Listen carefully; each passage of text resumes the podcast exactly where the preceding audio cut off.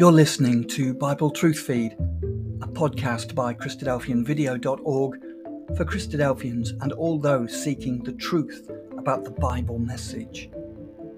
Join us now as we present our latest episode.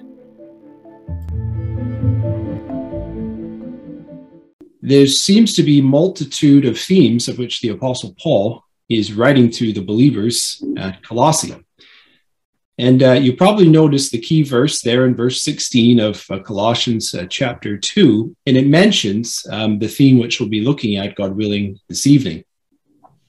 And Paul says in Colossians 2 and verse 16, he says, Let no man therefore judge you in meat or in drink or in respect of a holy day or of the new moon or of the Sabbath days, which are a shadow of things to come but the body is of Christ.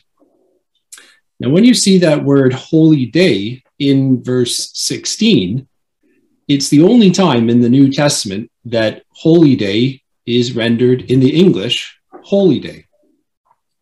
But it comes up numerous times in the Greek and it manifests itself in the New Testament under our English word feast or a festival. So I don't know why the translators decided that here in verse 16 of Colossians 2, that this word, which just means a feast or a festival, would be translated a holy day. But as I say, it's the only time in the English that it's translated holy day. But perhaps more importantly, there in verse 16, you might like to make a note of this. But the Apostle Paul, he mentions sort of three calendar events that would go on in presumably the Jewish calendar of the day, and they're these.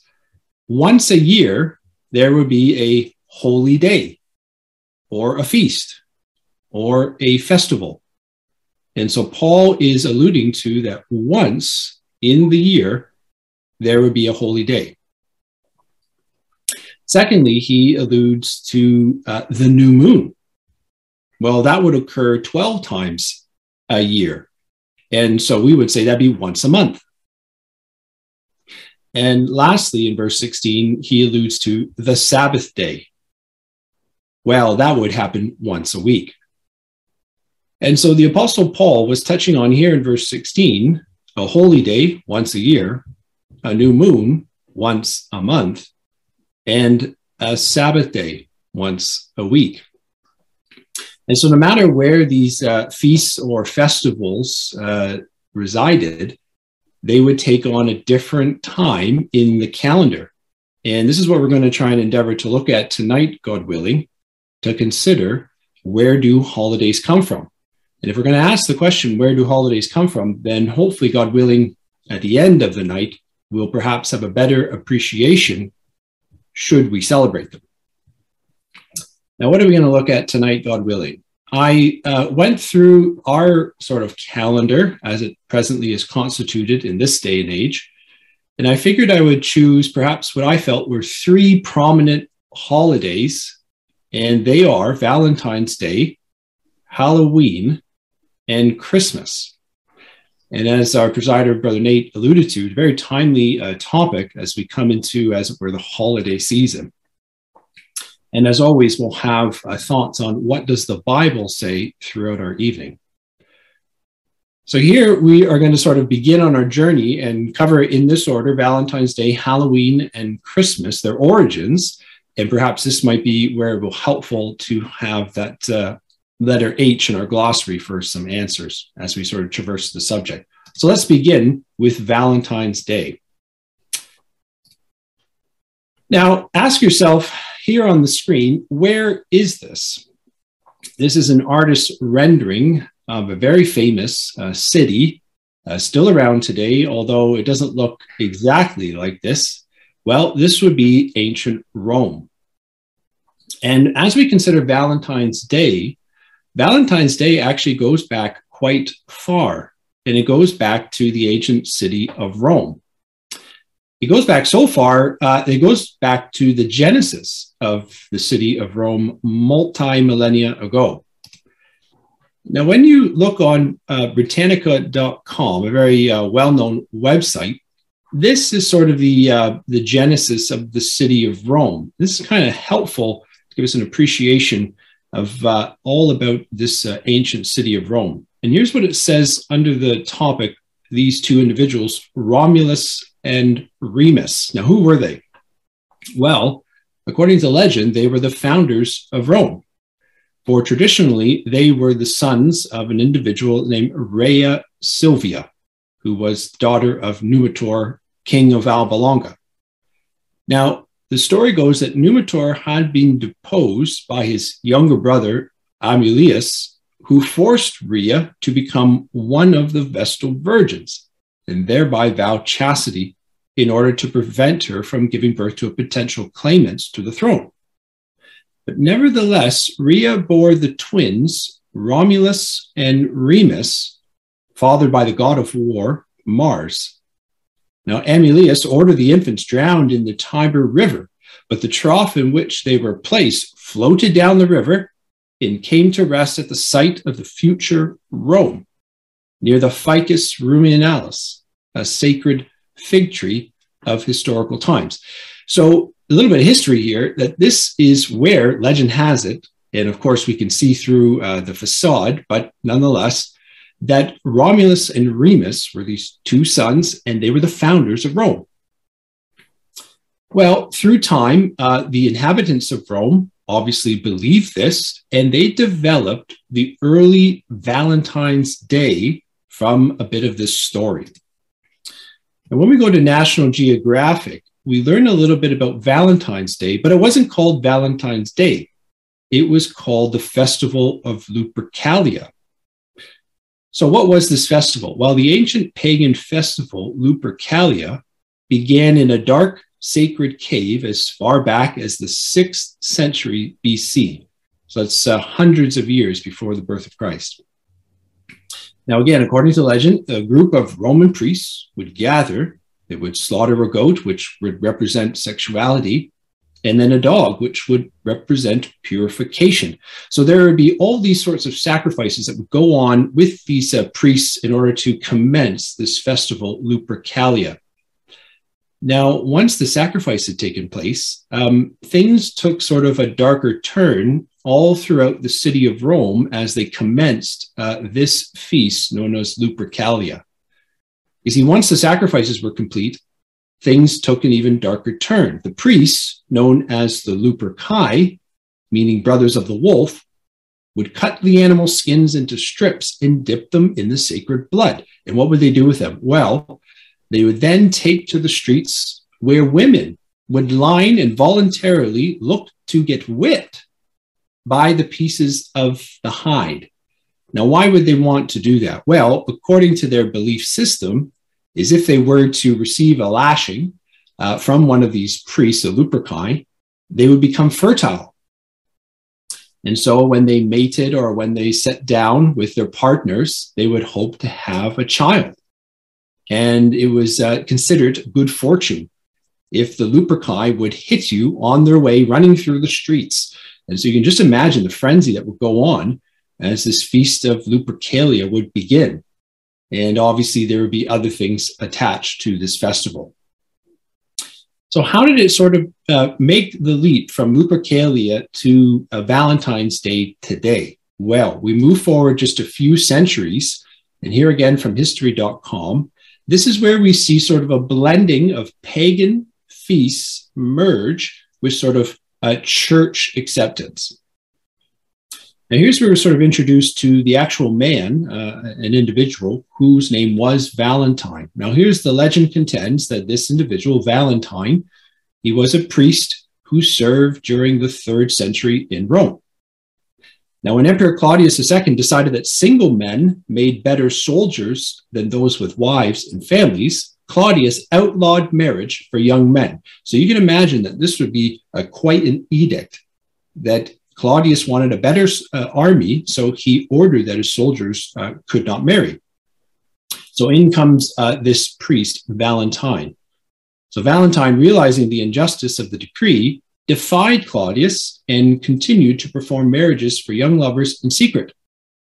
Now, when Valentine's actions were discovered, Claudius ordered that he be put to death. So, what do you do if you're sort of church of fathers uh, a few um, centuries later? Well, some believe that Valentine's Day is celebrated in the middle of February to commemorate the anniversary of Valentine's death or burial, which probably occurred around AD 270. Others claim that the Christian church may have decided to place St. Valentine's feast day in the middle of February in an effort to Christianize the pagan celebration of Lupercalia. So here we have sort of the blending together of a pagan feast with sort of an early church acceptance. So what do they do? Well, they celebrate it on the Ides of February, or the middle is what the word Ides means, February 15th. And Lupercalia was a fertility festival dedicated to Faunus, the Roman god of agriculture, as well as to the Roman founders of Romulus and Remus. Now, as we move into today, though, it's quite fascinating to think what Valentine's Day has become. And it's become incredibly lucrative.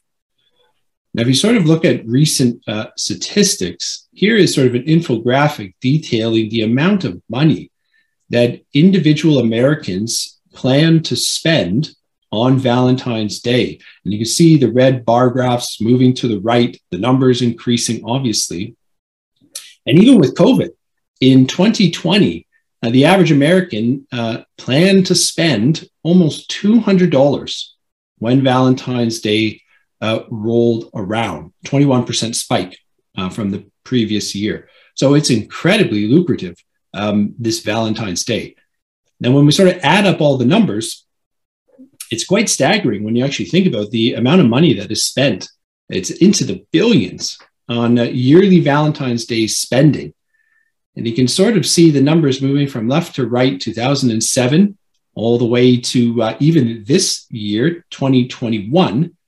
And what's uh, fascinating is uh, you take the aberration of uh, individuals in lockdown or in shelter in place in 2020, where I guess they had nothing else to spend on. So uh, it quite spiked to 27.4 billion. Uh, just this past February 14th, uh, Valentine's Day netted at 21.8 billion dollars. It is quite remarkable when you think about where we've come from, from this uh, Roman pagan feast of Lupercalia, then blending it with this uh, Catholic priest, uh, Valentine. And now, oh boy, Valentine's Day is a money making uh, machine. And I thought this was quite unique. Um, this is from uh, the spruce.com, and this is little tiny uh, factoid here at the bottom, which I highlighted, but it has to do with flowers. Well, uh, depending on which day of the week Valentine's Day falls, it can be quite lucrative. For example, Valentine's Day is bigger, a bigger payday for florists when it falls on a weekday. Now, why is that? Well, floral gift givers tend to send better flower arrangement to whoever's receiving it to their office, where the flowers can fall under the gaze of more admiring eyes. So, in other words, if it falls on sort of a, a work day, an office work day, the florists see an uptick in purchases uh, because the purchasers are looking to sort of get some notoriety in the uh, the coworkers' eyes as they send it to their their loved one on Valentine's Day. Now, this next slide, I thought I would uh, sort of consolidate everything we've looked at in our Valentine's Day. And this might be good to sort of put down a few answers in our sort of glossary there, at the letter H. And I've kind of broken them into just three headings. So, uh, when did Valentine's Day originate? Well, we've seen approximately the sixth century BC. Uh, where did it originate? and that was in Rome, Italy. And uh, perhaps maybe the most important is why did it originate? And the answer is uh, it was to promote fertility. And secondly, it was to honor Rome's founders. And so, if we were to sort of have a little summary of uh, where Valentine's Day came from, well, we would say approximately 6th century BC in Rome, Italy, the Feast of Lupercalia. Then it was promoting fertility and honoring Rome's founders until it was just blended with Valentine, the priest of the Catholic Church. And that's what we have today, Valentine's Day.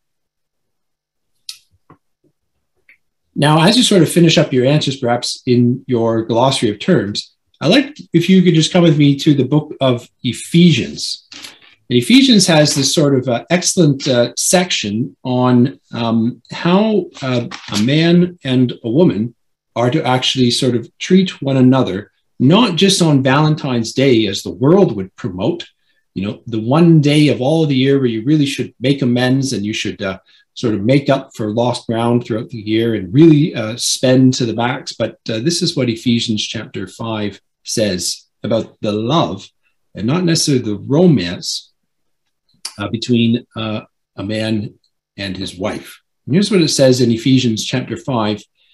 And there's this little section uh, from verse 22 to 33. And uh, the Apostle Paul, he's going to speak first in verse 22 of Ephesians 5 to wives. And here's what he says, verse 22 of Ephesians 5. He says, Wives, submit yourselves unto your own husbands as unto the Lord. For the husband is the head of the wife, even as Christ is the head of the ecclesia, and he is the savior of the body.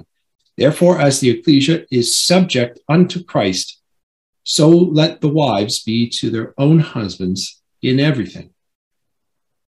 Now, the Apostle Paul, here in verse 22, 23, and 24, he's going to spend uh, what we would call three verses uh, speaking to the wives.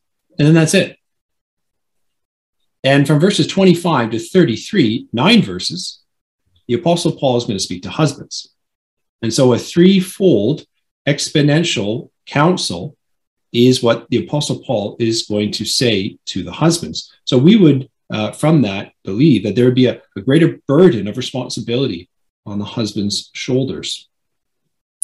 And uh, whereas the wives in verse 22, 23, and 24, their prime objective in their relationship is to submit. With the husbands, their prime objective is to sacrifice. And here's what the Apostle Paul says in verse 25 of Ephesians 5 Husbands, love your wives, even as Christ also loved the ecclesia and gave himself for it. And see, the simple takeaway from verse 25 is that how did Christ give himself for the ecclesia? Well, he sacrificed. And he sacrificed everything. And when you consider the rest of this passage, of which the man in this relationship is to sacrifice, oh, it's very tough. In fact, it's so tough that you have to give up everything. Look at verse 31 of Ephesians chapter 5. For this cause shall a man leave his father and mother. In other words, you have to sacrifice all the comforts of which his father and mother might provide for him, and shall be joined unto his wife, and they two shall be one flesh. And so when we sort of look at what the Bible has to say as it relates to the holiday of Valentine's Day, is nothing to do with sacrificing a goat in a cave, nothing to do with breaking a, an edict that's gone throughout all the land and marry a man and a woman. It has everything to do with taking on a responsibility, firstly, for the wives to be in submission, and secondly, for the husband to center on sacrifice.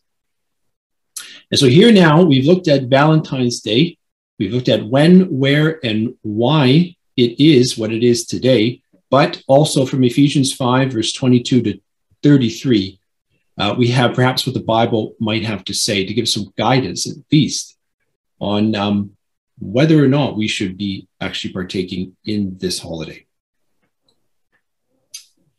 Now we're going to move forward uh, from Valentine's Day into Halloween. And uh, Halloween is an special one because um, it seems to be one which sort of covers uh, far and wide different lands, different countries, and it sort of has this uh, uniting uh, component to it. But it didn't uh, begin in North America, certainly not in Canada. It sort of had its origins across the Atlantic Ocean. Now, this is from history.com, and this is uh, where it's believed that Halloween sort of had its origins. Now, Halloween's a holiday celebrated each year, as we know, on October 31st. And Halloween this, this year was celebrated on Sunday, October 31st. Now, the tradition originated with the ancient Celtic festival of Samhain, when people would light bonfires and wear costumes to ward off ghosts. In the 8th century, Pope Gregory III designated November 1st as a time to honor all saints. So soon, All Saints' Day incorporated some of the traditions of Samhain. The evening before was known as All Hallows Eve, and later Halloween. Over time, Halloween evolved into a day of activities like trick or treating, carving jack o' lanterns, festive gatherings, and donning costumes and eating treats. Now, further to this, um, why was it that the Celts were celebrating this festival of Samhain? And it kind of helps us to appreciate uh, what's all behind this uh, Halloween today. Well, here again from uh, history.com it says Halloween's origins date back to the ancient Celtic festival of Samhain, pronounced Samhain. The Celts, who lived 2,000 years ago, mostly in the area that is now Ireland, United Kingdom, and northern France, celebrated their new year on November 1st. And so when you sort of look into the origins of Halloween, it actually sort of dates back to its earliest genesis to the country of Ireland. And boy, when you uh, sort of look up this festival of Samhain, which is uh, well alive today, they don't call it Halloween like we do in North America. They call it Samhain. Um, they celebrate it is really one of the high points of their year, if not the highest. Now, this day marked the end of summer, and so the harvest and the beginning of the dark, cold winter, or a time of year that was often associated with human death. So the Celts believed that on the night before the new year, the boundary between the worlds of the living and the dead became blurred. And so on the night of October 31st, they celebrated Samhain, and when it was believed that the ghosts of the dead returned to earth. So right away, um, we sort of have this uh, sort of a pause to think, well, now we've got ghosts, we've got the spirits of the dead now crossing over, as it were. And so they take an agricultural time of year, the end of the summer, they take their new year, now November 1st, and they blend all these things uh, together.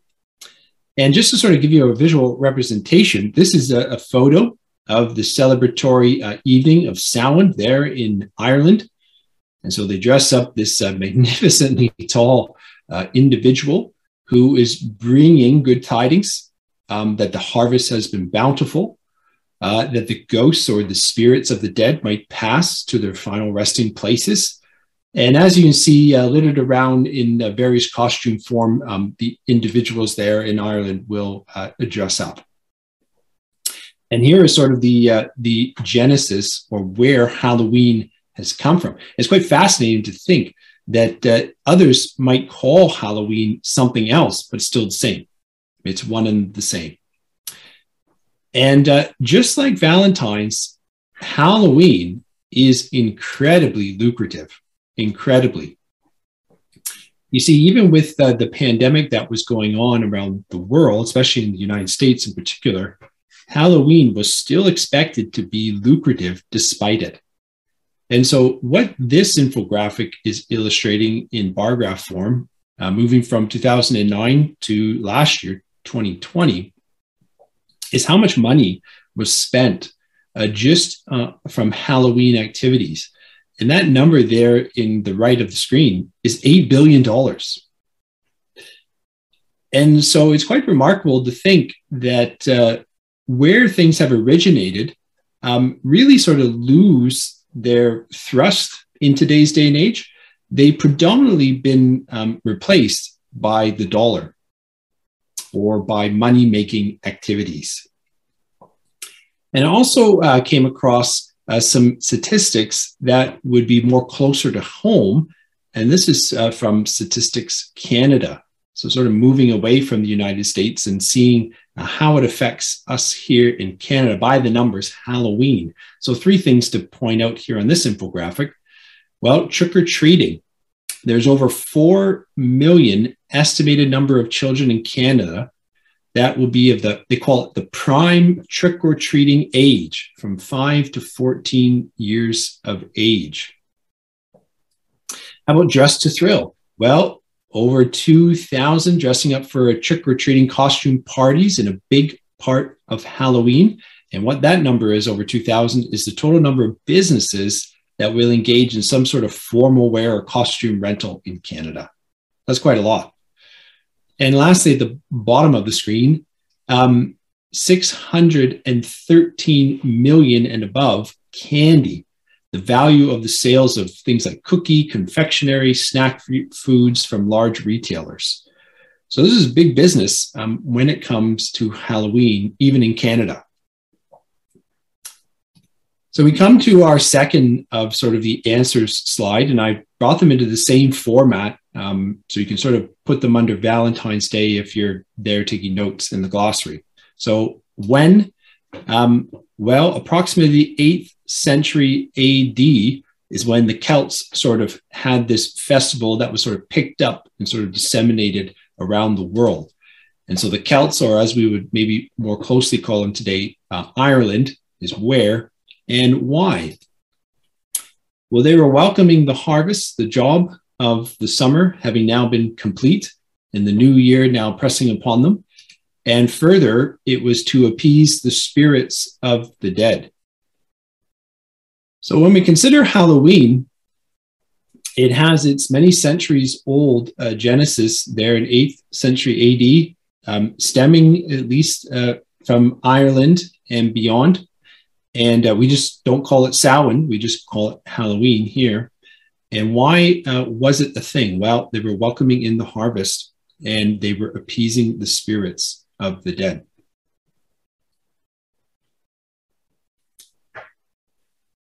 So we've looked at Valentine's Day, which predominantly focuses on the old.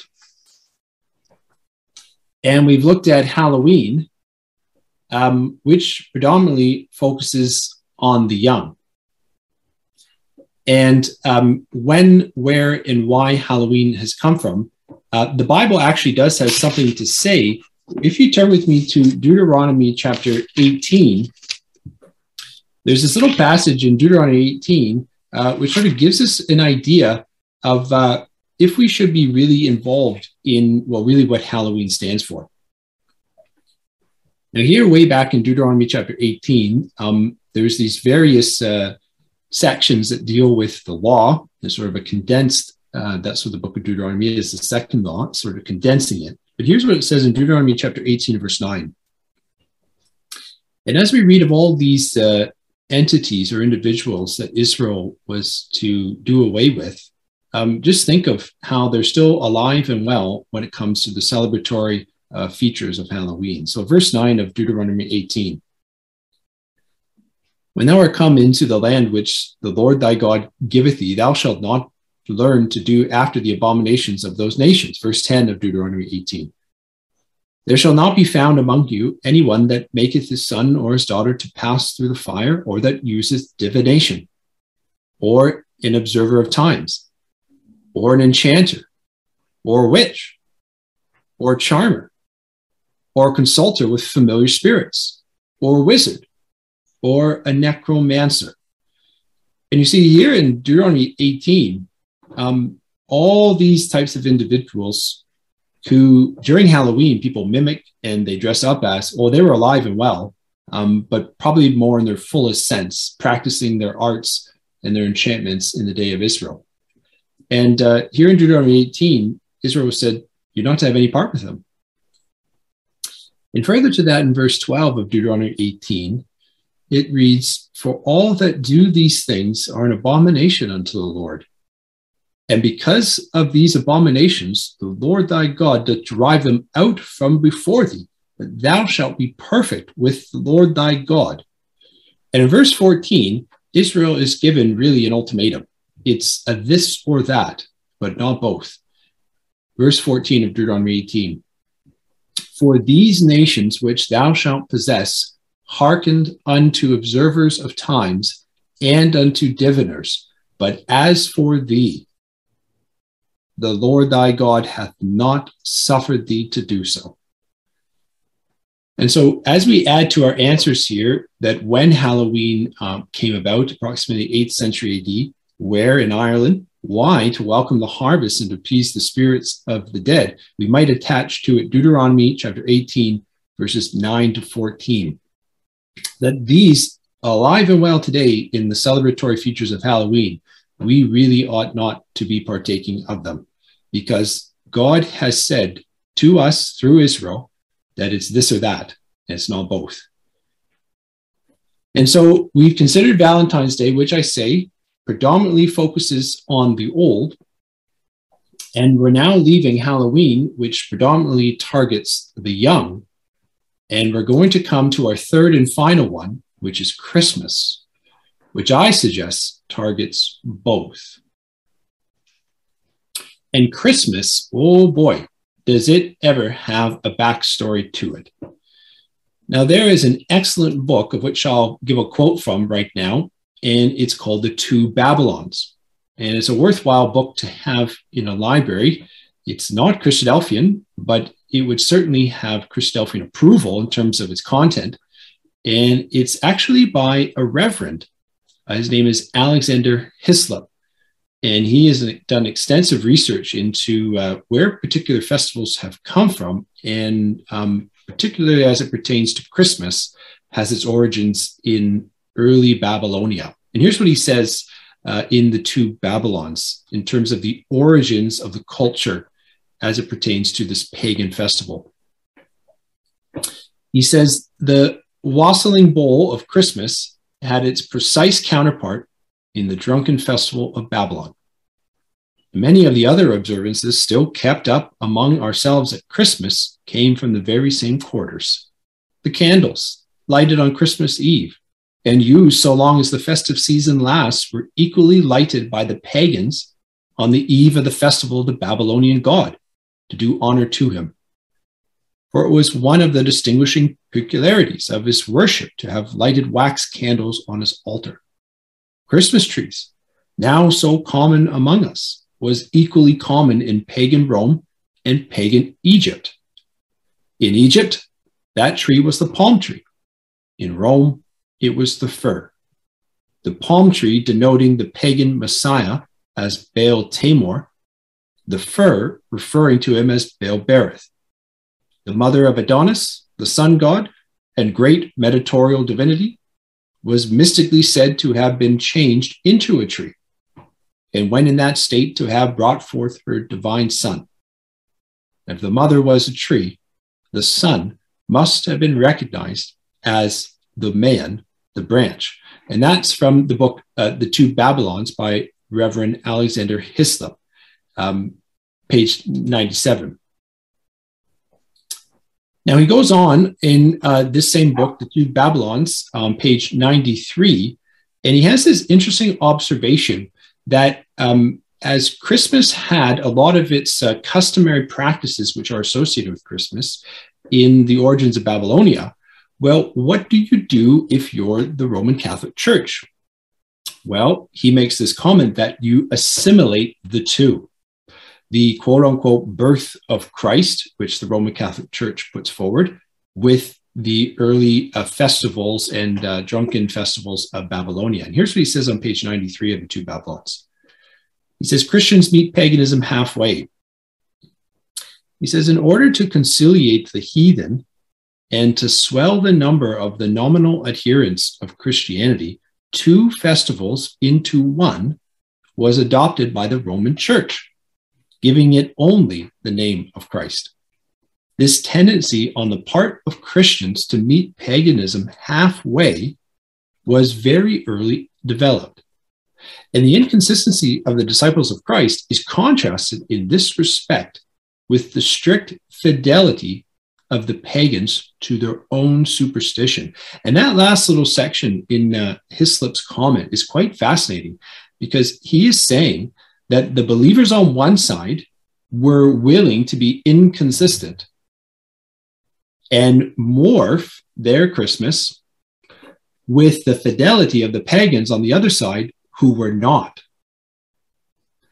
fidelity means to be faithful. And the pagans felt that this was actually more akin, this new Christmas celebration, more akin to their own belief systems than it even was to the believers of Christ. I find that very fascinating when you consider that really, when you look at the origins of Christmas, it is an inconsistent meshing of um, the fidelity in the belief system of these pagans. Now, a few more comments here from two more books on the origins of Christmas. And this is from the Encyclopedia Americana. And this was back well over um, half a century ago in the 1946 edition. And it says Christmas, which, if you're wondering what Christmas even means, it means the Mass of Christ. Um, it actually has to do with the, a sort of seasonal reminder of the returning of the sun. Now, here's what it says um, in the Encyclopedia Americana. In the fifth century, the Western Church ordered it to be celebrated forever on the day of the Roman feast of the birth of Sol, or the sun. Among the German and Celtic tribes, the winter solstice was considered an important point of the year, and they held their chief festival of Yule to commemorate the return of the burning wheel, the sun. And so, what this is saying is that in time, in the fifth century, the church said, Well, we really need to overtake this pagan festival, which already exists. So, what are we going to do? We're going to overtake it with our own and just overlay it and we'll just call it Christmas or the Mass of Christ. And uh, I uh, I was really taken aback at this quote, and it's uh, it's quite startling. Um, and this is from the Customs of Mankind. It's a very fascinating uh, sort of collection of uh, opinions on the customs of mankind. This is by an individual named Lillian Eichler. And uh, here's what she has to say: "says Christmas is a hateful relic of popery and just look, uh, listen to the poignant comments made in the Customs of Mankind. It says Christmas was originally a festival of the winter solstice, and it was customary to hold great feasts in honor of the heathen gods. The early teachers of Christianity prohibited these festivals as unsuited to the character of Christ. And yet the symbols and customs of the old festivals are adapted to the new. And so we find Christmas patterned with many customs of pagan origin. To the mind of the Puritans, Christmas smelled to heaven of idolatry. The Puritans abolished Christmas as a hateful relic of popery. Now, if you're sort of sitting back and you're thinking, wow, these are quite pointed comments and where Christmas has come from, and if it's so pagan, why has it sort of been uh, so readily adopted, at least by uh, uh, Christians everywhere? And I suggest to you here's at least one of the reasons. Um, because they created an individual who would give this sort of amiable feeling, and his name is Santa Claus. Now, uh, this is very fascinating. Um, this is believed to be the very first uh, number of illustrations of Santa Claus that have uh, ever existed, at least uh, in its still modern and present form. And this is from 1863, and this is from a publication known as the Harper, Harper's Weekly. And if you look there, um, you have a sleigh, uh, you have some helpers there, and you have uh, Santa Claus there passing out to uh, soldiers, presumably around the Civil War in America you having this jolly, uh, amiable individual who's gift giving and, and happy and has uh, his sort of lovable personality about him. And not only is he amiable to the old, but uh, there also in Harper's Weekly, he's amiable to the young. You know, children uh, flock to him, he's very jovial, and uh, he gives out gifts, and he deems individuals uh, to be nice. And so, what sort of happened is the mask of paganism has been masked by really the, the pinnacle uh, character of Christmas today, and that would be Santa Claus. And I found this, uh, you know, not surprising. But this is an infographic and start at the top, and it has the ages of uh, young uh, girls and boys. And it's when children, American children, stop believing in Santa Claus um, so if you're four years or, or younger, then five years or uh, old, or six years old, seven years old, eight years old, nine years old, 10 years old. And what they find is uh, children actually can go as high as, on average, at 10 years old, still believing in Santa Claus. And it's quite remarkable because if you were to think about um, the story of Santa Claus, and you can think in your own mind, wouldn't it be amazing if instead of teaching um, children about Santa Claus, they taught uh, their children about God? And instead of teaching children about helping elves, they would teach their children about angels. And instead of teaching their children about the North Pole, they would teach their children about heaven. And instead of teaching one who would light the way, they would teach their children about Christ. And instead of teaching about one who knows all their actions, good or bad, they would teach them about God's omnipotence and omnipresent. And it's just remarkable when you really think about how Santa has utterly disregarded any hope of young children coming to a knowledge of who God is in his plan of salvation for them. And it's really quite futile because eventually, as the infographic depicts, um, children stop believing in Santa. And uh, isn't it a shame? Because if the parents were to teach them about um, Almighty God, hopefully they would never stop believing. And this might be one of the reasons why um, the world is so fixated on uh, purporting this idea of Santa Claus. Because um, make no mistake about it, but we are coming into the most lucrative time for all of retail, and that is this uh, fourth quarter or holiday season.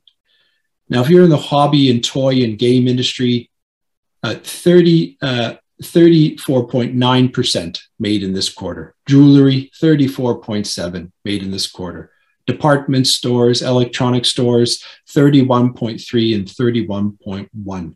And you can just see that of the total retail sales that these entities are drawing in, they heavily rely on the fixation that people will spend, that their children will receive the gifts from Santa Claus.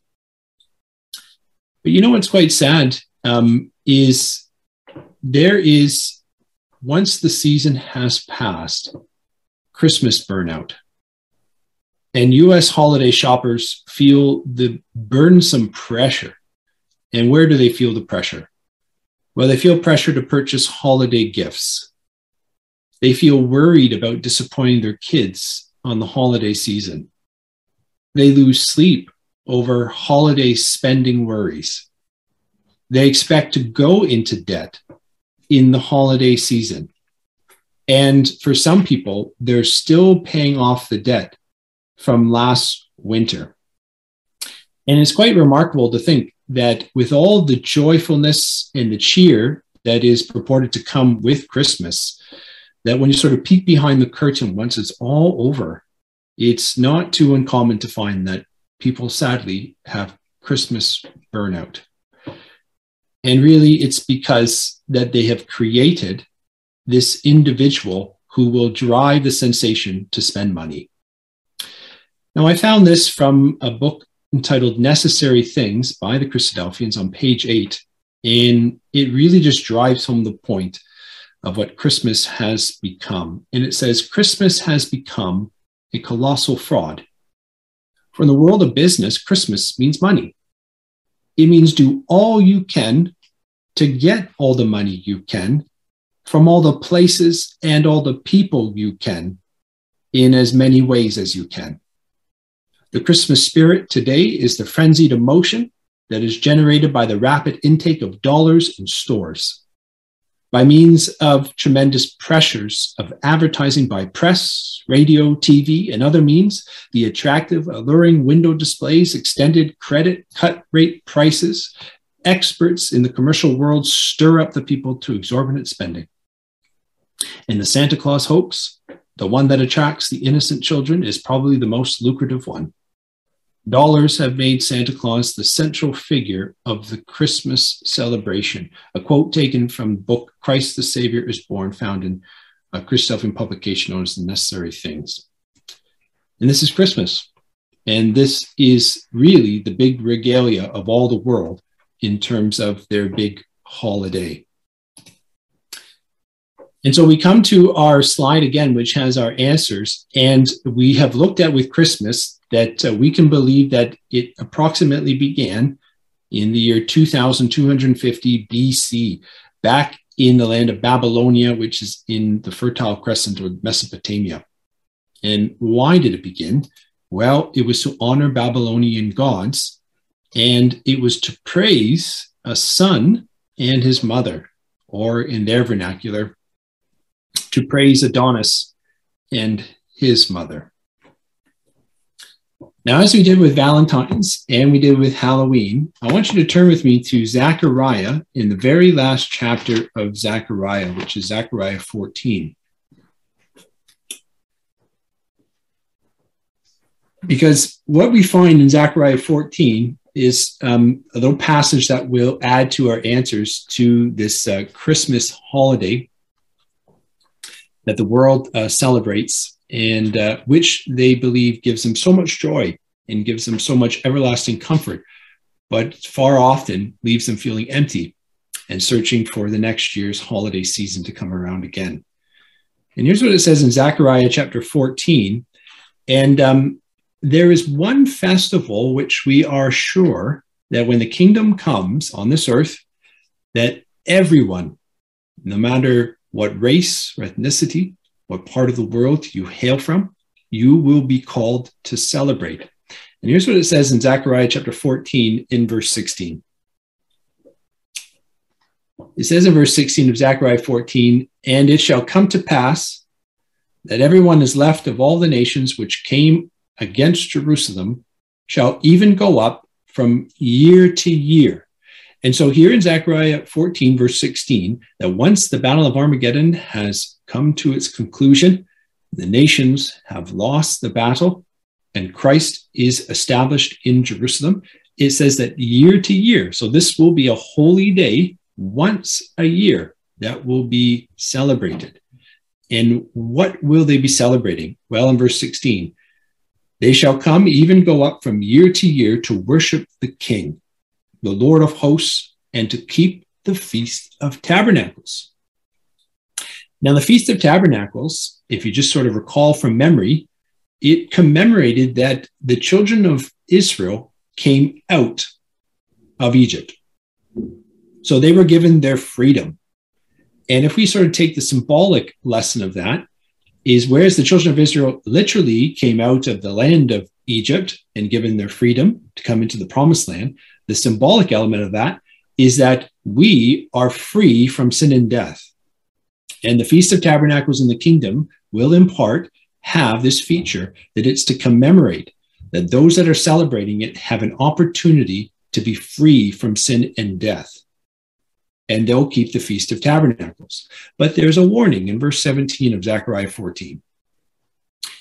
And it shall be that whoso will not come up of all the families of the earth unto Jerusalem to worship the King, the Lord of hosts, even upon them shall be no rain. And if the family of Egypt go not up and come not, that have no rain, there shall be the plague wherein the Lord will smite the heathen that come not up to keep the feast of tabernacles. And so in the kingdom, there will be a this or that. There will not be both. It will be a call to come up to Jerusalem to assent to the idea that there is one which will free from sin and death. But if you don't come up, then there will be no blessing. And if that individual in the kingdom, that family, is obstinate, then there'll be no rain. And if there is no rain, there is no water. And the time will be short which they will be able to survive. And you see, in the kingdom, God will have it so that there will be no more pagan feasts.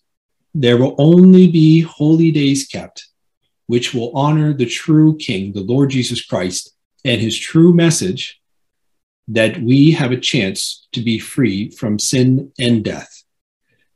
And you see, brothers and sisters and young people, as we commence our night together, we ask the question where do holidays come from?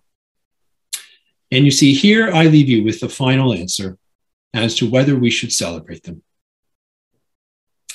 You see, when we think of holidays, we should think that we should honor Christ's sacrifice, no matter the time of year, but particularly this holiday season.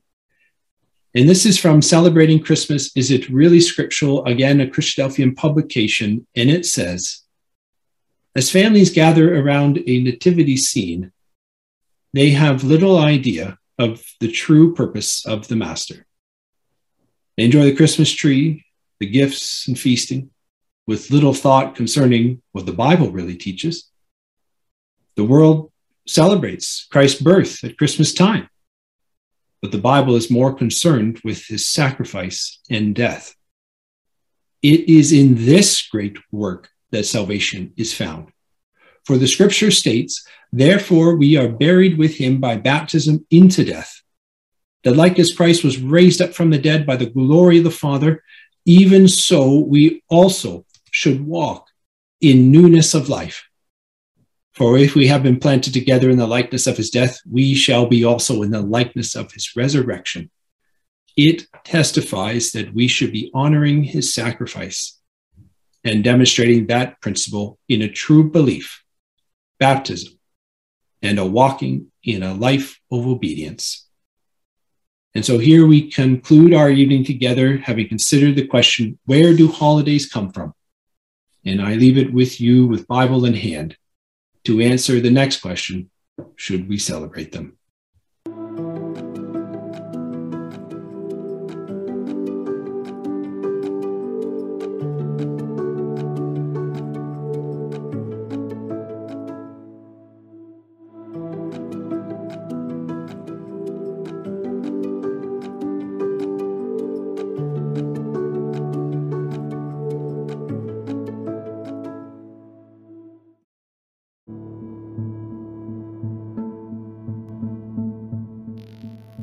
Thank you for joining us. We hope you found the episode helpful. Don't forget, most of these episodes are also available as videos on our video channel, cdvideo.org. So head over and take a look. If you have any comments or questions or suggestions, please get in touch or leave us a voice message. We love to hear your feedback. You can email us at bt f at cdvideo.org. If you enjoyed the episode, then please share it with others.